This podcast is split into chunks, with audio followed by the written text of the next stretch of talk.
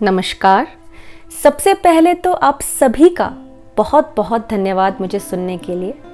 ये जो कविता मैं आज आपको सुनाने जा रही हूँ, ये कई साल पहले मैंने अपने पापा के लिए लिखी थी। बल्कि आप यूँ समझ लीजिए कि ये मेरे ही परिवार का, मेरे बचपन का एक छोटा सा किस्सा है। ये उस दौर की बात है जब इंटरनेट का या सेलफोन का कुछ खास चलन नहीं था। और ज़्यादातर जो बातचीत हुआ करती थी वो चिट्ठियों के माध्यम से हुआ करती थी। मैं ये कविता समर्पित करना चाहती हूँ इस देश के सभी फौजियों को, उनके परिवारों को और उन सभी देशवासियों को भी, जो इनसे भरपूर स्नेह रखते हैं। मैं आशा करती हूँ मेरी ये छोटी सी कोशिश आपके दिलों पर भी दस्तक ज़रूर दे। ये चिट्ठियाँ हैं बहुत प्यारी मुझे।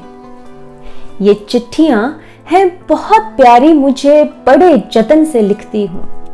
बड़े जतन से लिखती हूँ, इसे दिन चढ़े, दिन डूबे। क्योंकि होली हो या दिवाली, होली हो या दिवाली या स्कूल का वो सालाना जलसा। इन्हीं चिट्ठियों में तो पहुँचा है। इन्हीं चिट्ठियों में तो पहुँचा है। आप तक कई एक वो मज़ेदार किस्सा।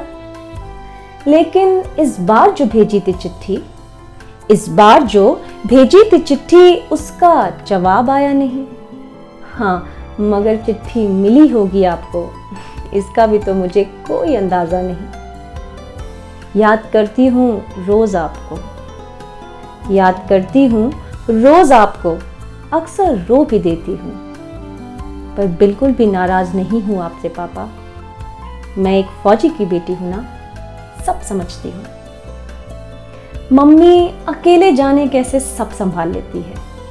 मम्मी अकेले जाने कैसे सब संभाल लेती है? आँखों में बंद मोतियों को बड़ी सफ़ाई से छुपा जाती है। अब मुस्कान भी उसके चेहरे पर कभी कभी ही दिखती है। हमारी हर ज़रूरत पूरी करने, वो अब अकेले ही निकल पड़ती है। भाई छोटा है ना अभी? भाई छोटा है ना अभी अनजाने में? कई शरारतें कर जाता है, पर मम्मी की पेशानी देख वो भी सहम सा जाता है। मैं भाई को समझाती हूँ, मैं भाई को समझाती हूँ, डांटती हूँ और कभी तो झिड़क भी देती हूँ। मम्मी के काम में साथ देने की अक्सर कोशिश करती हूँ। मैं एक फौजी की बेटी हूँ ना पापा, सब समझती हूँ। पिछले जन्मदिन पर मैंने यूँ ही यूँ ही लगाया हिसाब। आखिर कितने साल बिताए होंगे मैंने आपके साथ? छह सात साल से ज़्यादा नहीं गिन पाती हूँ।